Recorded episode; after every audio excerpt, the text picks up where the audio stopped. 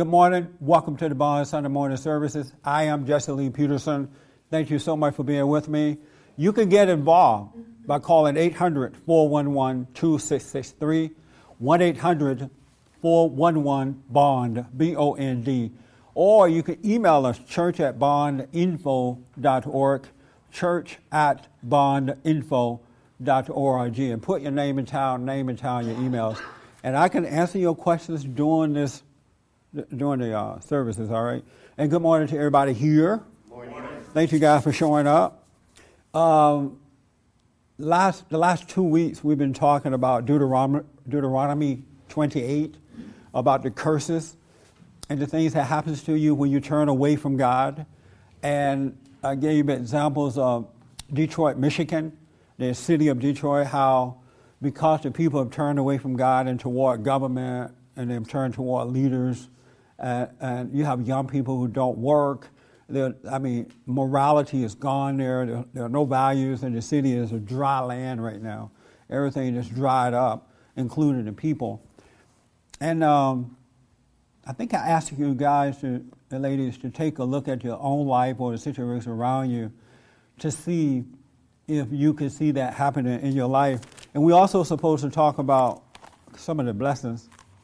What would happen if you do the right thing, if you don't turn away from God? Or if you have turned away, you turn back to Him. And so I know everybody is excited about the blessings, because blessings sound better than curses, right? Right. You'd rather think that you're blessed than to think that you're cursed. And so we're going to talk about some of the blessings first. A little later. Anybody having questions about the curses? You thought about it this week or anything like that? Yes, sir. Okay. I always wonder that whenever people hear the curses from Deuteronomy, they think and they feel that their God is against them, because they compare their curses with what they have in their present life. But I don't. But how they react to what they face at the moment may determine whether the moment is a blessing or a curse. Yeah, yeah. A lot of people can't see what's going on, so they can't recognize what it really is. As a matter of fact, can we get that door closed right here? Somebody hear the kids. As a matter of fact, I had another example of the curse, and I hate to burden you guys with the curse, but I had a few more examples of it, because I don't think that people recognize these examples as curses. Anybody else having more examples? You guys didn't think about it. You just kind of went through your week and decided, you know what, I'll wait until Sunday to hear what Jesse have to say. Yeah. There's a word in the Bible. Yes, sir. Well, two curses that come to mind right away is people have a very hard time getting married and staying married. That's definitely a curse. Yeah. It's like there's such a war now between the sexes that it's difficult for there to be any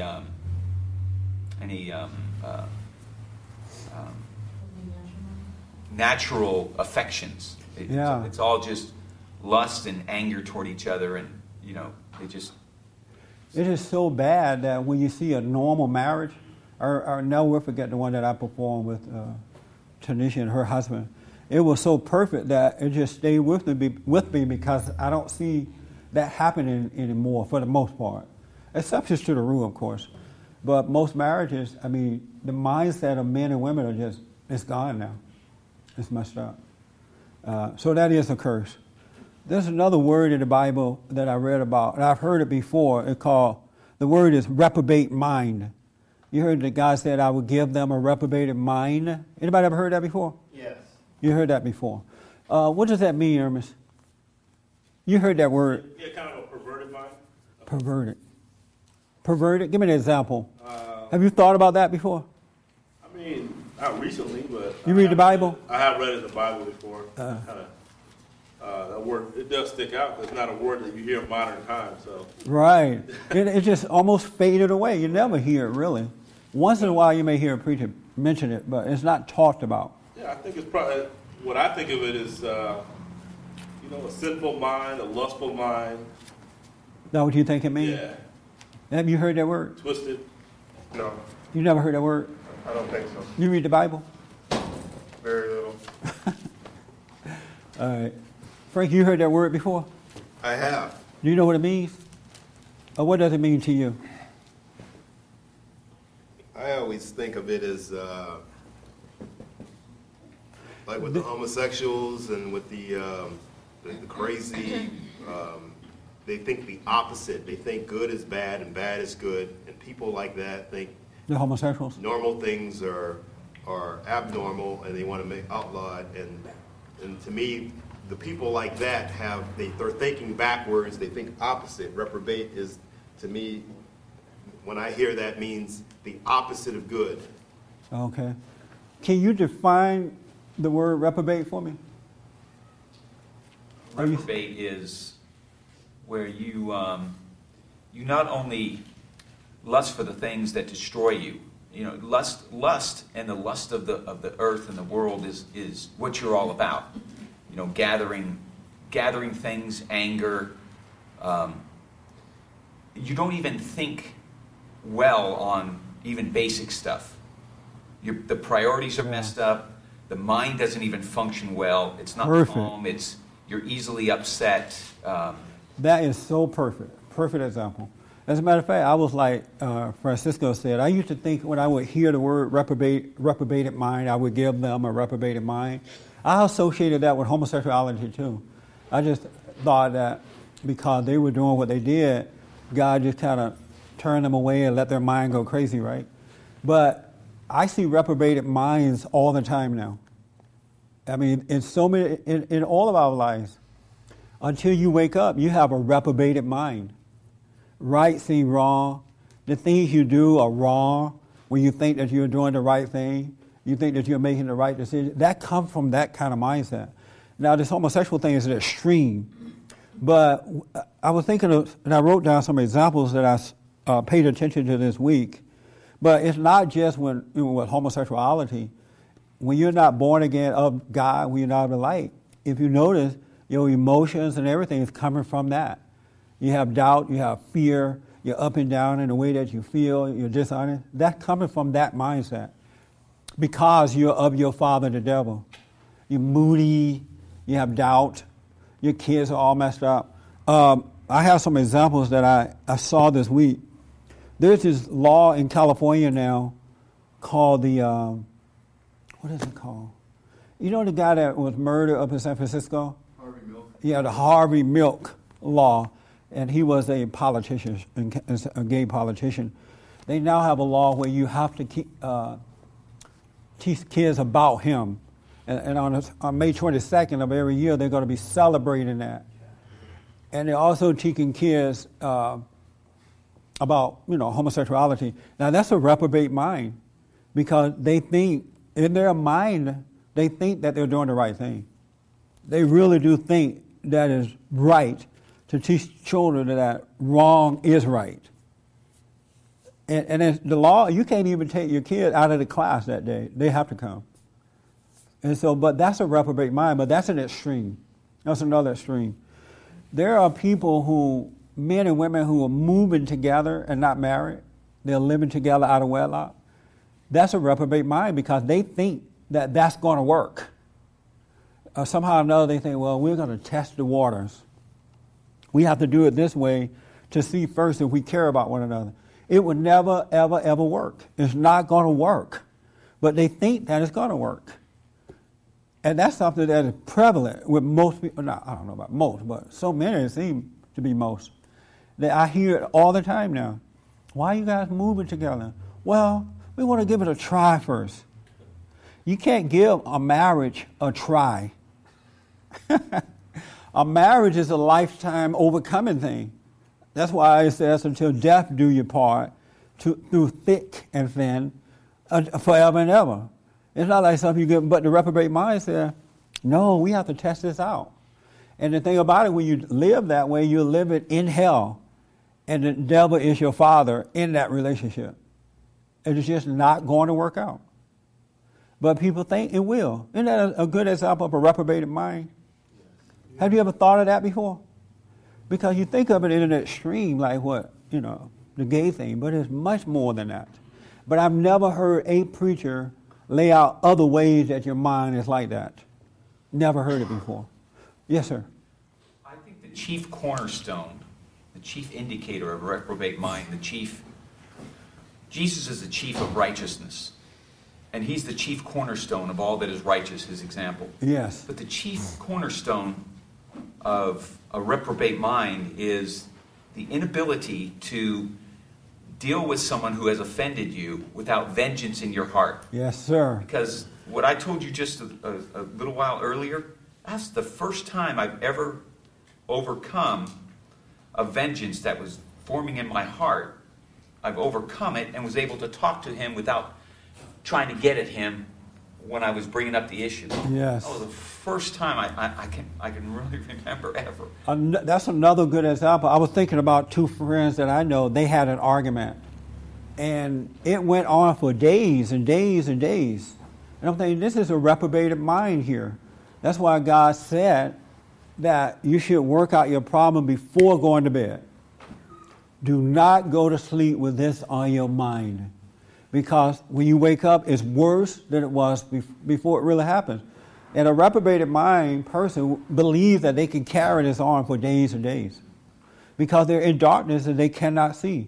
But a mind that is not like that, that can see clearly, they know, that mind understands that it can work, it need to work it out right then and there. And it goes to the limit to try to get it resolved. But if you have anger, you have a reprobated mind, and you think, oh, I can carry this for days, and you really can't. God never told us that we need to hold on to anything for days and weeks and months and years. He said, get rid of it before you go to bed. Forgive right away. I'll get to you in a minute. Forgive right away. Have you noticed that? Yeah. But a reprobated mind tell you, oh, that person offended me. I can't believe they did this to me. I'm going to sleep on it. I get to them, and I'll make them suffer. Or I get to them in a week or two. And anybody have noticed that when you carry your stuff beyond a moment, you suffer for it? Because as what was there here, it starts to play on your mind, and you start to think things that are not true but seem to be true. The person that you loved before that incident, you now hate them. But a reprobated mind go along with that kind of stuff. Isn't that amazing? Yeah. Yes, Jesse, that's really amazing. That's really amazing. I'm glad to know this. You guys have no idea what you're missing. Let me take this hand first. Oh, no, I'm sorry. I saw your hand first, and then here, and then I move around. When it talks about the reprobate mind in the Bible, and what it has to do more with is the soul of the person. The soul is what tells you what's right and wrong in yourself. And God, what he did was he kind of took away the ability for them to see right and wrong for themselves. And that caused them to go into the other side. And it's something that you really have, it's what God took away from them, took a piece of their soul away, and they were turned over to the being reprobate. It's not something a person can really take away from themselves. When they're reprobate, they cannot turn back. And that's a point that I need to think about, because I'm thinking about if God is taking this away from you, or is it that you are rebelling against it? You know, like your ego is now in the way, and you're just refusing to do what's right. And I'm thinking maybe that's because you kind of always, for the most part, you always have something following you trying to let you know that you're wrong. And that's where the pain comes from. You know, you have somewhat of a conscience there. But I'll think about that. It's food for thought. Because I noticed that when we talk to these people with reprobate mind,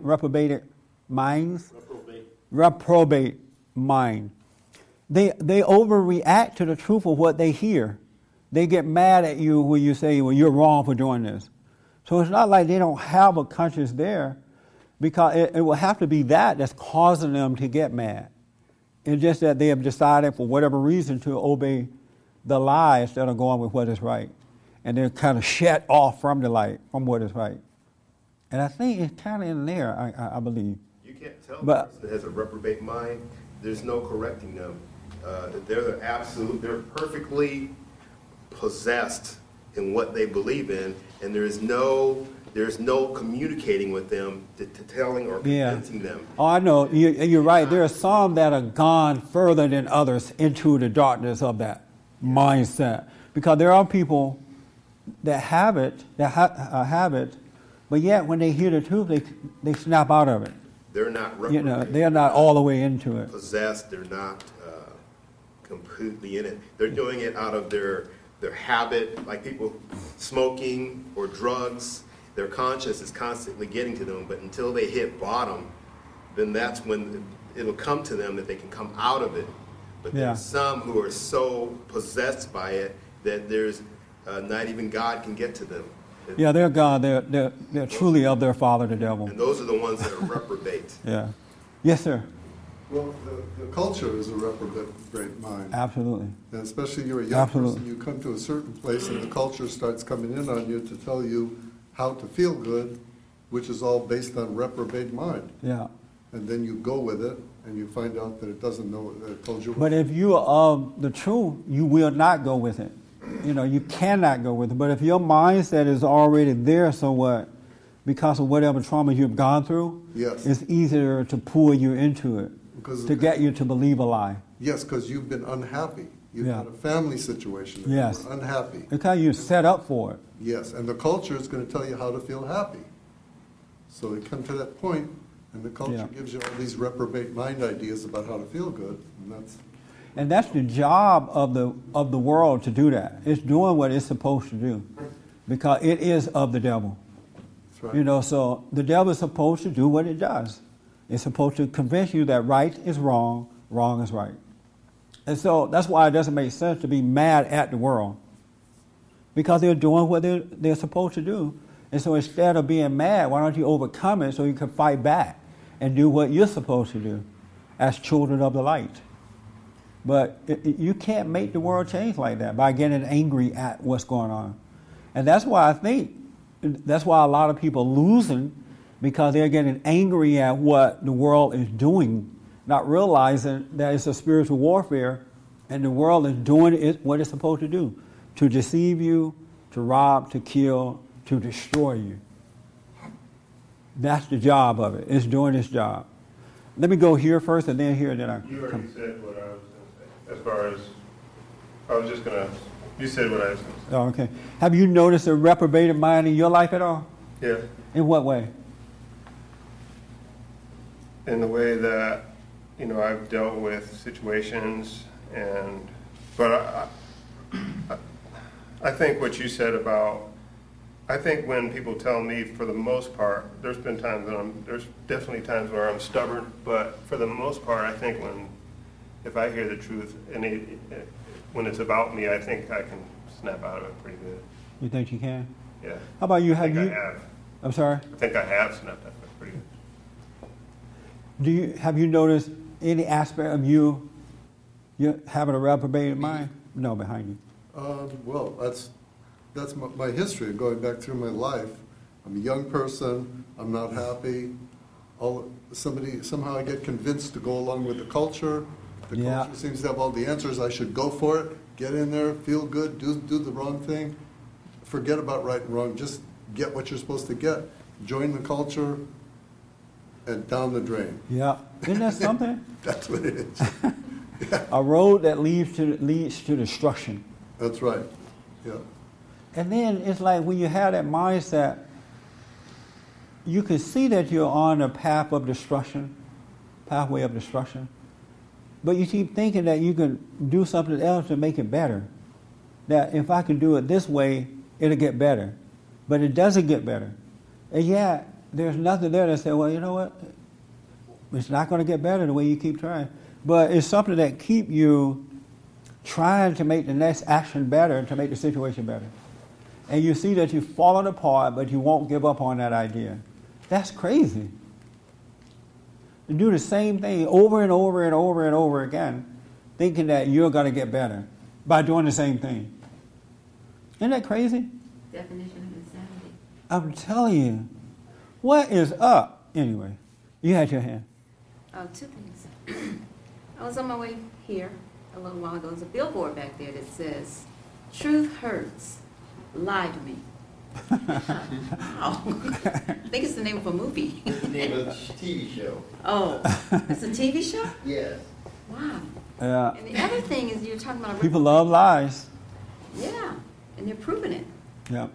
You don't even have to be subtle anymore. Just straight out, put it on a billboard. Yeah. It is. Like God lives. You know, you used to see those billboards? Yes. Talking about reprobate mind, and I never thought about it in regard to me, but when this was the subject when I came in, when I was 16, I tried to kill myself with a razor blade, and the blood, you know, it sort of brought me back to reality. And my mother and father were in bed, and my boyfriend was there, and he went to their bedroom, not in the bedroom, to their room, and he told what I had done. And my mother got up, and my father never did. And all the years following that, I always, when I would, for the few people I told about it, I would always say my father never got up, but my mother got up and got somebody to take me to the hospital. But recently, I was telling the story, and I realized that my father probably couldn't get up. I realized that he was probably frozen because so many things had happened in the last 2 years. His mother died at age 49. His oldest daughter was pregnant. His youngest daughter was pregnant. And then we were pregnant again by the next year. Wow. And then I tried to kill myself. The man probably could not get up. One he could live. You know, and I realized that. He was just like, Lord, let this one go. I ain't moving. Yeah. Remind me of... God changed my mind. He let me see the truth. Yeah. That's a good point, too. Anybody here ever tried to kill yourself? Commit suicide? You tried to commit suicide? I contemplated about it. Oh, well, that's not a trying, buddy. Everybody contemplated it. But you've never gone farther than thinking about it, right? Right. Anybody else ever done that? You have not lived until... No, I'm kidding. I'm joking, Doc. Say it again. I told them they have not lived until they try to kill themselves. But I tried that before. But I was in love, and I tried it over love. I didn't want to break up with this girl, and she left me, and my heart was all hurting. I was so lonely. My boyfriend had just told me he was going to go with somebody else. That's why you did it? Yes, but at the same time, I had the thought that I should kill myself to fix my mother and father.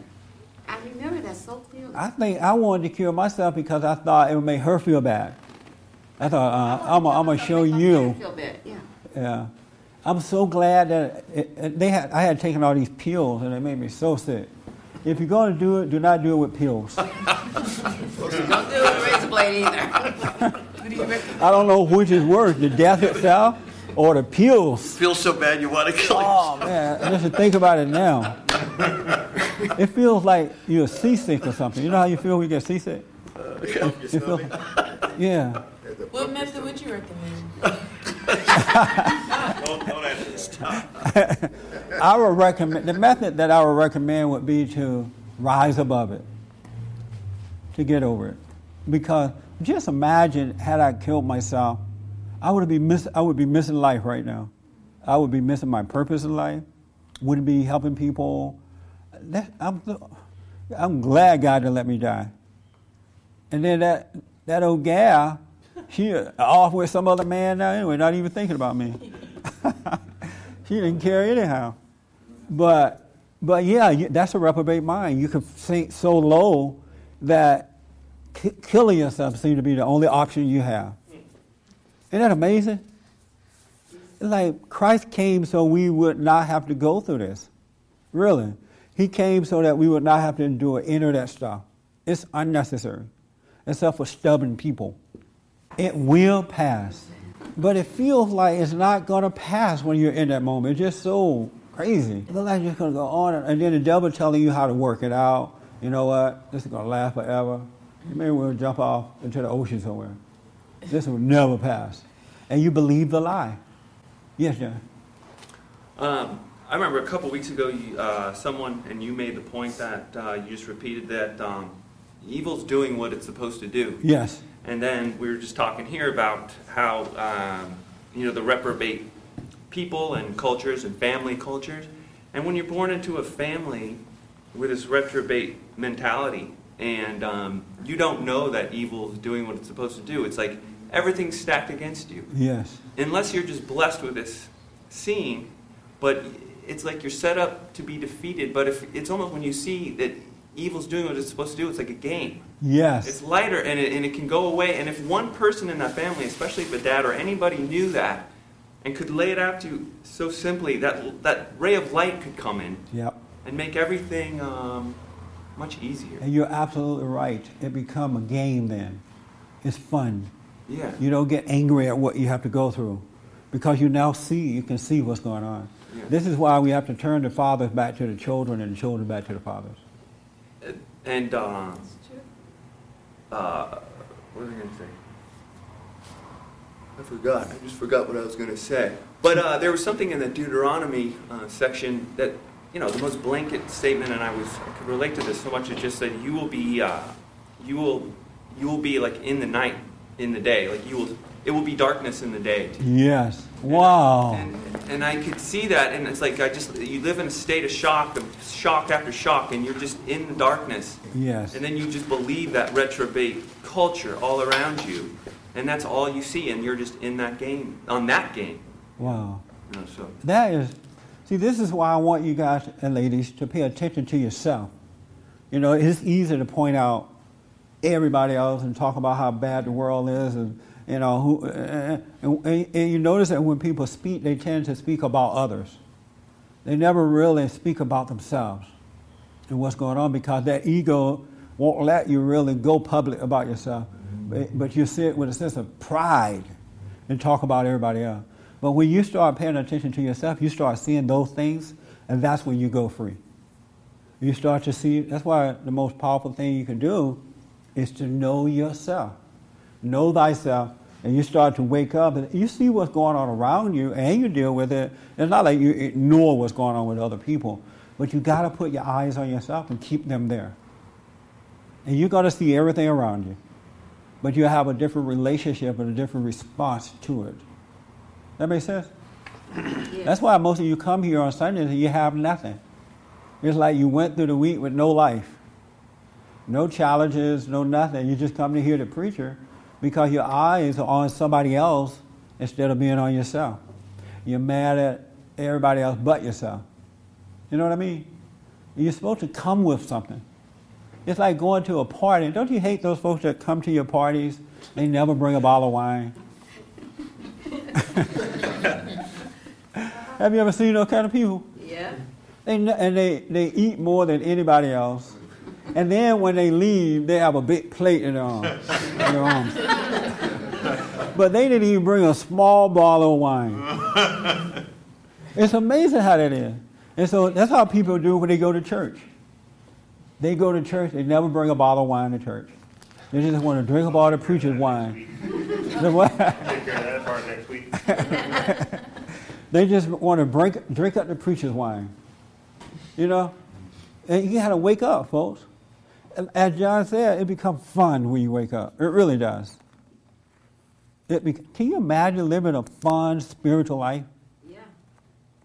Yeah. And it's challenging, but it is fun because you can see what's going on. You got to wake up. Don't drink up all the preacher's wine. Yes, sir. About the, I can't remember what the word you said. Reprobate. Reprobate. I just discovered that, as far as reprobation is concerned, it's in your mind. In other words, you're like delving into, say for example, if you've been falsely accused of something here, and you can't resolve it with somebody who doesn't want to talk to you or anything like that, it just holds in you. It just holds a grudge against it, and that is coming from you're putting the relationship to that person way too important. You know what I mean? Yes. You just want to let go. And it comes from becoming angry about the situation, too. Exactly. If you don't get angry, if you don't become resentful about it, that mindset would not set in. Right. And it's the moment when I stood still and realized that it's all about life is all about letting go and not hanging on.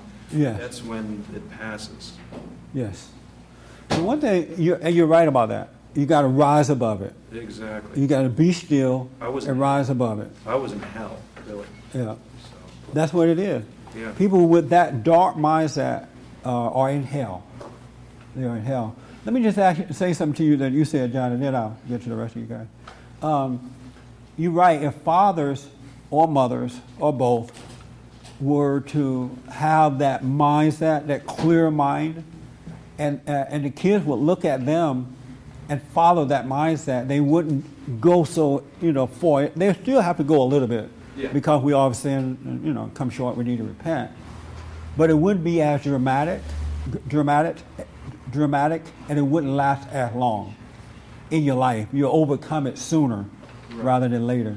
But when you come into a dark family like that, it's a setup. And as a matter of fact, they'll put your light out as a kid, because those type people, they can't even handle the innocence of children, being honest with them and, seeing what's wrong and expressing themselves. So they end up putting out your light and you end up becoming like them. Right, and somehow, on that note, things are the way they are and it's the way they were, I guess, supposed to be.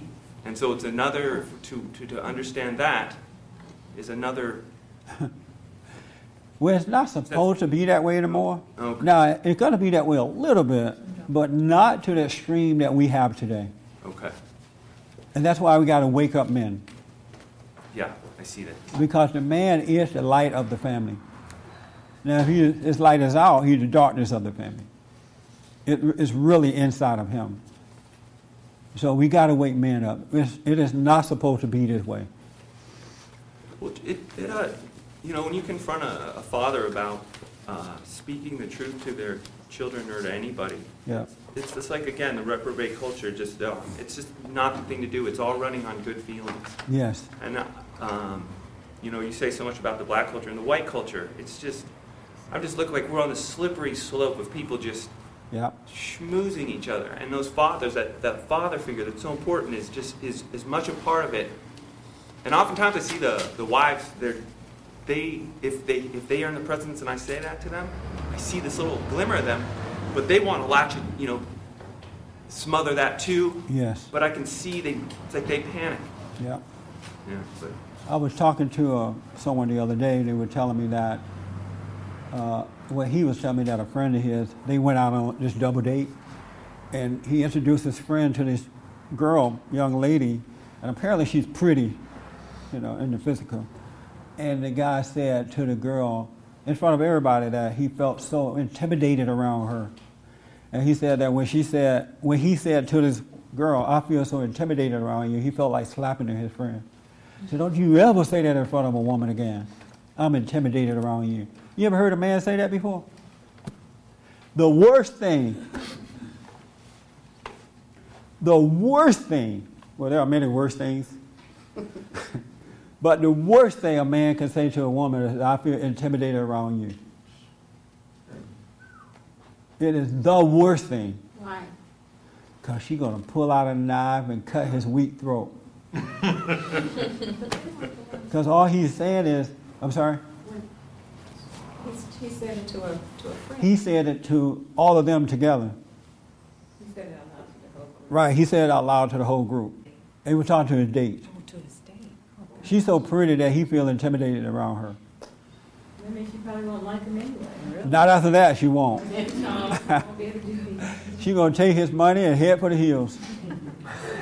And go buy her other boyfriend some drinks. But guys, never say that. If you feel intimidated, keep it to yourself. Wait till you get home and tell your male friends about it. Isn't that right? A man should never say that to a woman. Never say, I feel intimidated around a woman. It doesn't make sense. That man stuff. I don't see the significance. I don't get the significance that you're about saying, don't say to a woman, I feel intimidated.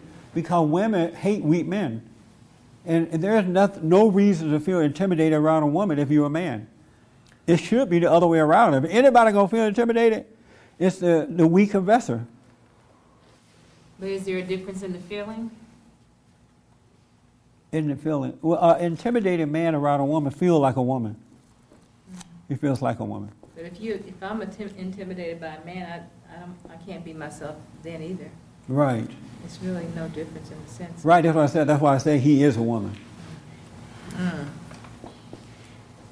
A woman shouldn't feel that way either, but if anybody's going to feel that way, I'm getting off the subject here, but I just thought that's a point along the way here. That's a reprobated mind. That's a good example of a reprobated mind. When a man is afraid of a woman, he's afraid of mama.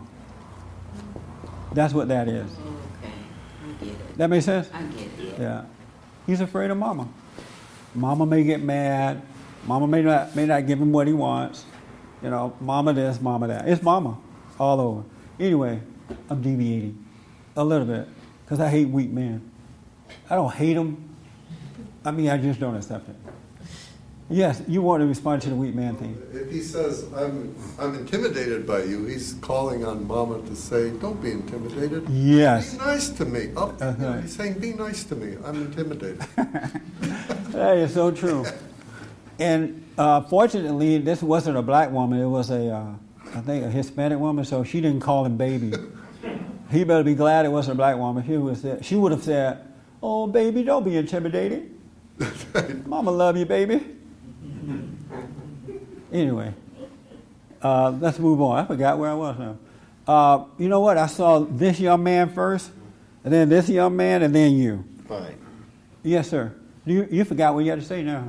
I'm talking about reprobate mind. Yes. The reprobate mind is it's more of a person that lacks a soul, and once you lack a soul, you have nothing to fight against what you're doing, and you're just more turned over to it, and it's.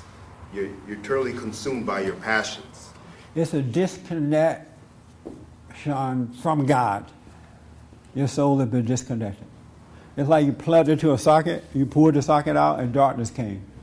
That's exactly what happened. And before you're a person that's born with a soul, they're gonna live in the world, and they're gonna do whatever they do their wrong, and they're gonna have conflict with it. The conflict is their soul telling them this is not right, yeah. And they have to suffer through that until they're saved, and then when they're saved, then they can overcome. They're overcome by it. But a person that's reprobate, there is no saving them. You cannot save them. They're completely. Well, not completely gone. There is hope. Well, no. It's just that they have not been guided in the right way. They have gotten so far into it. But there are people with that mindset, and they just don't know how. They don't know what the key is to overcoming it. Well, so I don't want to give the impression that they are just lost forever. Well, I'm talking about. But otherwise, there would be so many people I would not have been able to help along the way over the last 20 years. Well, I'm talking about the ones without a soul. You cannot save a person. You can't save anybody. It's God that. The light that they're revealed by God that allows them to see, and then God saves them. You have no power in saving someone else. And the ones that God takes their soul away, well, let me just say this. Them. It's not up to us to determine who has a soul, or who don't. Mm-hmm. It's up to us to let God work through us. We be that living example, and then He will determine. Because you're right, there are some people out there who are just of their father, the devil, and that's it. But we don't know that. We can't really know that unless you allow us to see it in some kind of way. But we just have a responsibility to just live this way, you know, be that perfect example so that when the person who is lost or people who are lost, they see that example, they will recognize it, and those are the ones that we're trying to reach. Now, yes, there are people like that, but it's not part of my thinking, you know. We shouldn't be thinking about that. Because what will happen, you'll find yourself going out there trying to point out to people with the soul and the one that don't have it, and you really just don't know. Because I've seen people come around that, you know, you're just shocked that they were able to. It just, when you listen to them and when you saw their actions, you never would imagine that the truth would have awakened them, you know?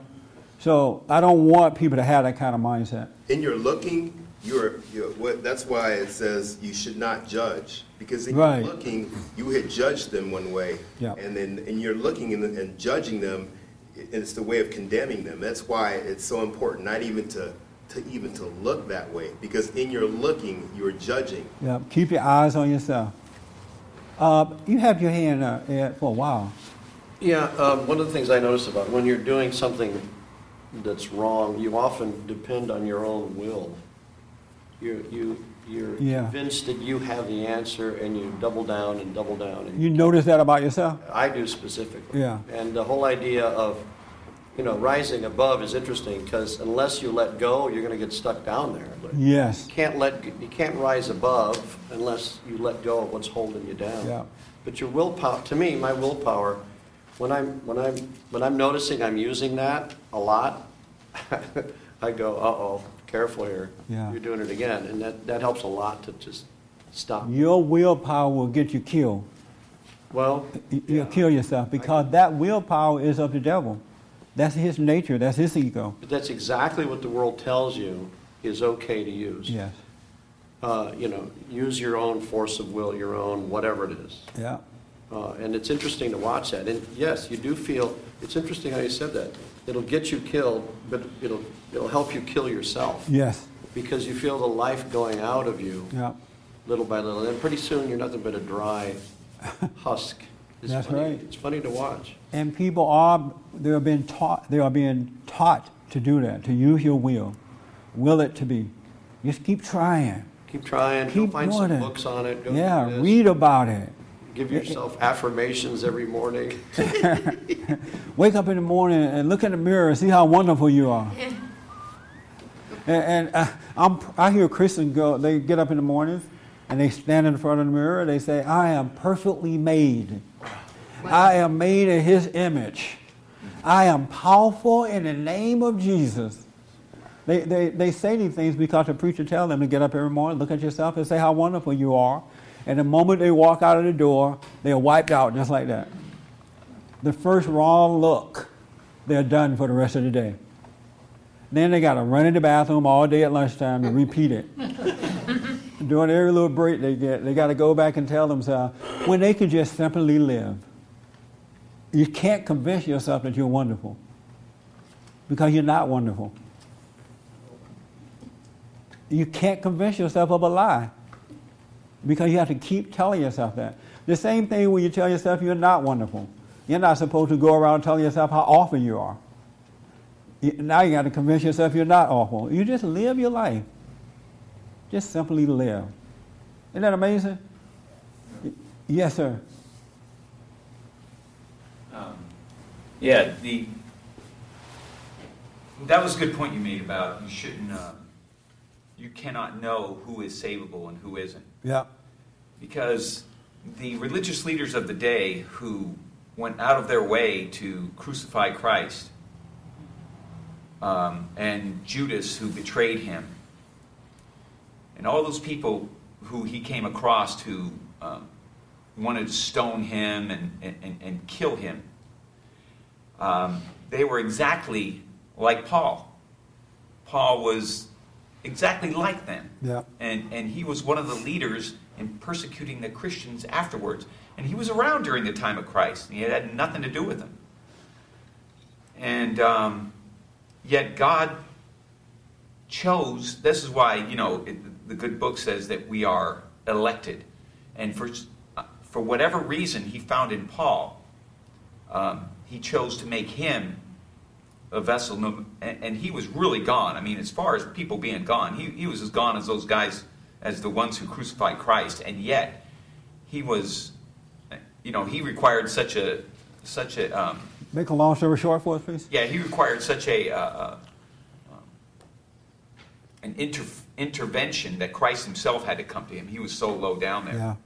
And but nobody is unsavable to God. It's just whom He chooses. Based on his own secret. Yeah, I definitely don't want you to have a mindset that, look at JoJo. JoJo is just gone. I'm just not going to even try with JoJo because they're in hell. And even though I know what you mean, people mind, they pick up this stuff, and they think God is telling them this, and they'll go around, you know, thinking that about it, most people. Oh, look how bad that person is. Ain't no way God got to be, you know, I want that person saved. You just can't make that decision. It is up to God. It's really up to Christ. That's right. Otherwise, I wouldn't be here. Had you seen me like 20 years prior to now, you'd be thinking, you know what? Jesse's on his way to hell. Let that guy go. His mind is reprobated to the core. You just have to be a living example of what is right. I'm telling you, you can make the decision. And God will allow you to see it, though. Whatever you need to see about whatever, He will allow you to see it. You will know. Yes, ma'am.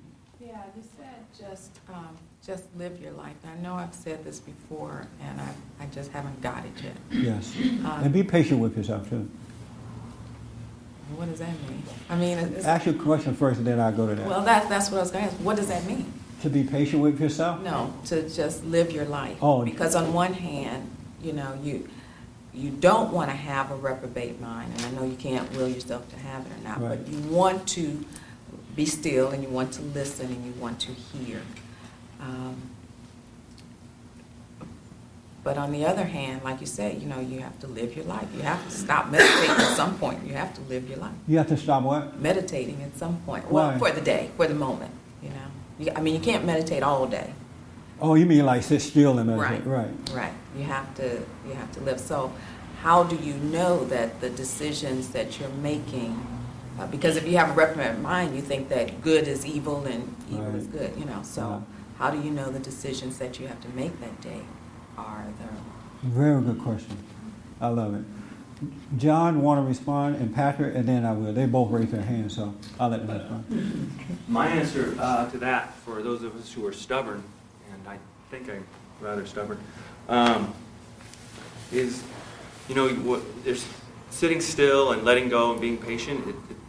It sort of strikes this note in me of being really calm all the time, and I avoided a lot in my life by just avoiding and sort of being calm, yeah. being casual, going along with things, yeah. harboring all that repressed stuff. And so learning to be competitive, as life often requires you to do, and just being active and engaging, going after what you have to do, I think it requires taking chances where you know, You might use your ego, but by being open to learning about yourself, you can't be afraid of trying things, making mistakes, failing, but learning from the situation. Yeah. So you can start knowing yourself and separating yourself from that ego, because and feel the pain of it, and knowing what works and what doesn't work. Because you can be like, okay, I'm going to handle the situation, and then you can do too much and be a slave. Yeah. And somewhere in there. I think you just have to not be afraid of making mistakes. That's my best answer. Okay. Yes, Pat. I found there's no difference between prayer and life itself. In terms of watching, there's no difference.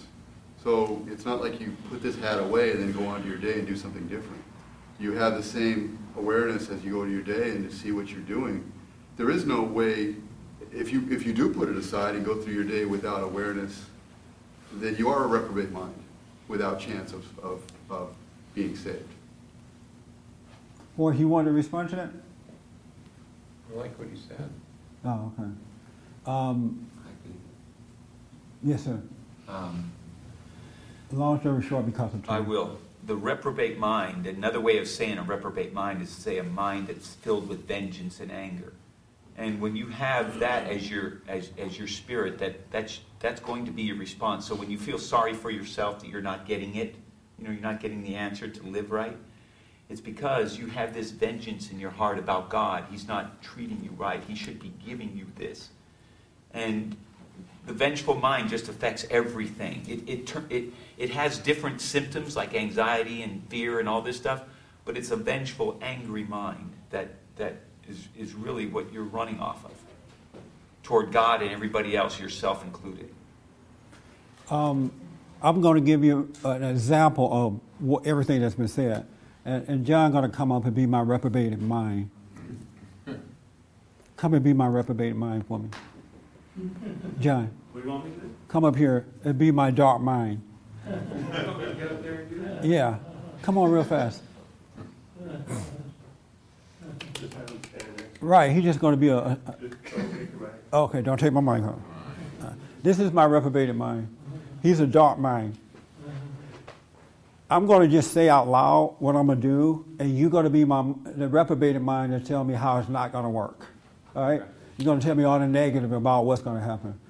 Okay. First, what I do, I get up in the morning, and I sit quietly and just, you know, close my eyes, relax, and have the prayer time so that I can become conscious of this mindset that's not mine.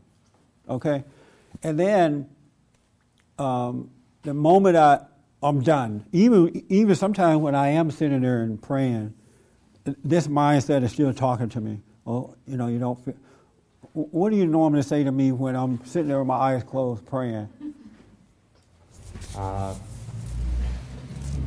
what are you going to do? Come closer. You got to come closer. Uh-huh. Come closer. Here on the mic. Come on. Come on. What are you going to do today? Oh, dark mind. You get closer to me when I'm praying. Right, right. So what do you say to me while I'm sitting there like this? Said, what are you going to do today and how are you going to do it? Yes. He's talking to me while I'm sitting there. But the beauty is I can see him talking to me. I recognize that voice as not being the voice of my Creator. And so and because I recognize it, it prevents me from believing in it. That makes sense? Even while I'm sitting there. And what else do you say to me while I'm sitting there? You're not doing this right. Yeah. See? This is a good dark mind. Have he ever said that to you while you're sitting there? Yes. You're not, anybody else?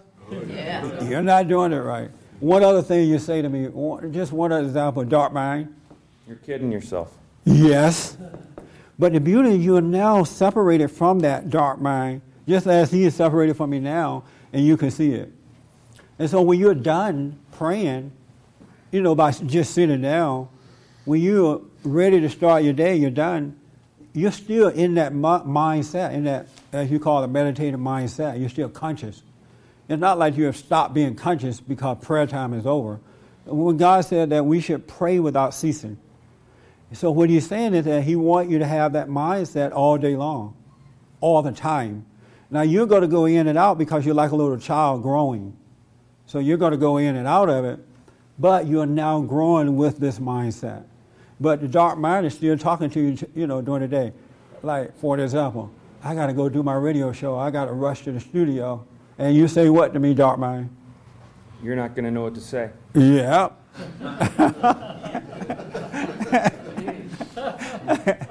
So now I'm moving about. I'm going, you know, getting my shower, whatever I do, getting ready for my day. And I can see this mind telling me that I'm going to fail with the radio show today. You know, no callers or, no, you know, the guests won't show up or, you know what I'm saying? Isn't that right, Doc Murray? Yeah, sure. Yeah. But the beauty is, now that I've sat still, my spirit can recognize my non-self. So you're constantly in a prayerful mindset. That make sense? Yes. Thank you, Doc Murray. Did that help? I'm telling you, that's how it works. That was good. And I think a lot of people think that just because they are awake, that they are no longer going to have this other mindset coming after them. The thing that's not you. I think that people think that fade away completely. Yes, ma'am? I think people do. I agree with you because the battle is in the mind. Yes. That's where it is. It's in the mind. That's the battlefield. So just because you are awake, you have awakened, that doesn't mean that the devil going to go sit down. Okay, they recognize my voice. I'm going to go and take a break. The old dark mind still talk to you to get you to feel things and think things that are not true. Did that help a little bit? Yes. A little bit. My question is how the decisions that we have to make, how do we know that they're... Oh, okay. The decision that you have to make, when you're in this mindset, you're awake, things come. You know, things happen, so you have to see what to do about them. You know, you'll see that, well, I got to make a left turn here because where I'm going is at the end of the road. Or I need to work out this report. you know, like things happen so that you can work on them. You know, your next step is shown to you what to do. Situations happen, and if you stay still, you can see how to work out those situations. So you don't have to make decisions. That's you don't get that? Not yet. Well, just be patient. You're a tough cookie, but just be patient. Really, just be patient. When it happens, you're going to fly like a bird. You really will. Yes? I just wanted to tell you, too, Larisse, that it seems like you have a worry about the decisions as well. It's not the worry, and that's maybe that's what worries me, that I don't worry about it. But I know that, you know, a decision needs to be made. I mean, it's been 2 years. A decision needs to be made. But that's still... Oh, you have a 2-year decision that you need to make a decision about? Telling you that. The dark mind is telling me I have to make a decision. Let me ask you something. So you have something that's been going on in your life for 2 years that you have not made a decision about? Yes. Oh, okay, well, we need to talk in private about that, and I'll show you how to make it. I'll let you see what's going on. I bet it's right at hand. It probably is. It's going to take me 10 seconds to tell you what it is. Thank you. Yeah. I think that people think part of waking up means that you're not going to have these thoughts still coming at you. It's like they're out here now instead of being one with you. But they still come. And you still get into them sometime and feel a certain way, feel like a failure, feel like you're not saved. So I think people think that you know, those things fade away once you wake up. Yes, sir. I just want to say quickly, what you did with him in the dark mind was really, really good. Most of the people are unconscious. The people that you go out with, that's the way they think. This is what you're dealing with. This is might be a good take if you ever could make it. Yeah, that was a good example of a dark mind. Thank you, sir. You really played that role well. Yes, sir. Okay, so you have that battle going on in the mind. Yes. What about that battle that's going on in your soul? I notice like there's times when I'm in a situation, I can feel the urge to, I can literally see what it looks like, my soul and the ego self, and in that moment of being still, I can see the two almost clashing and the ego self wanting to run away. I would recommend you see a psychiatrist. You understand what I'm saying? Let's say I'm in a situation and I'm uncomfortable, whatever, you know, with pressure.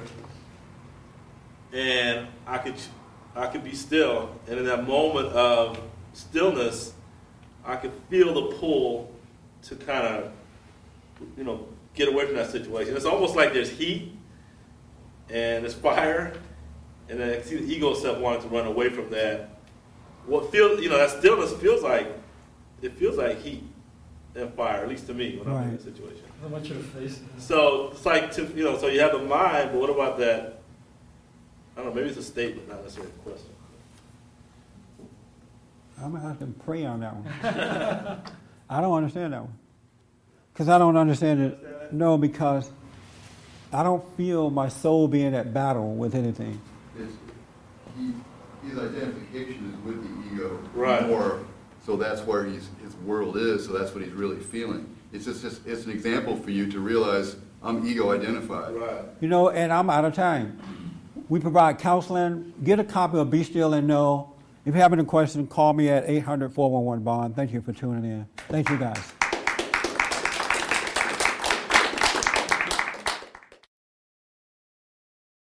For more information or to purchase a copy of this show, visit us on the web at www.bondinfo.org or call 1-800-411-BOND.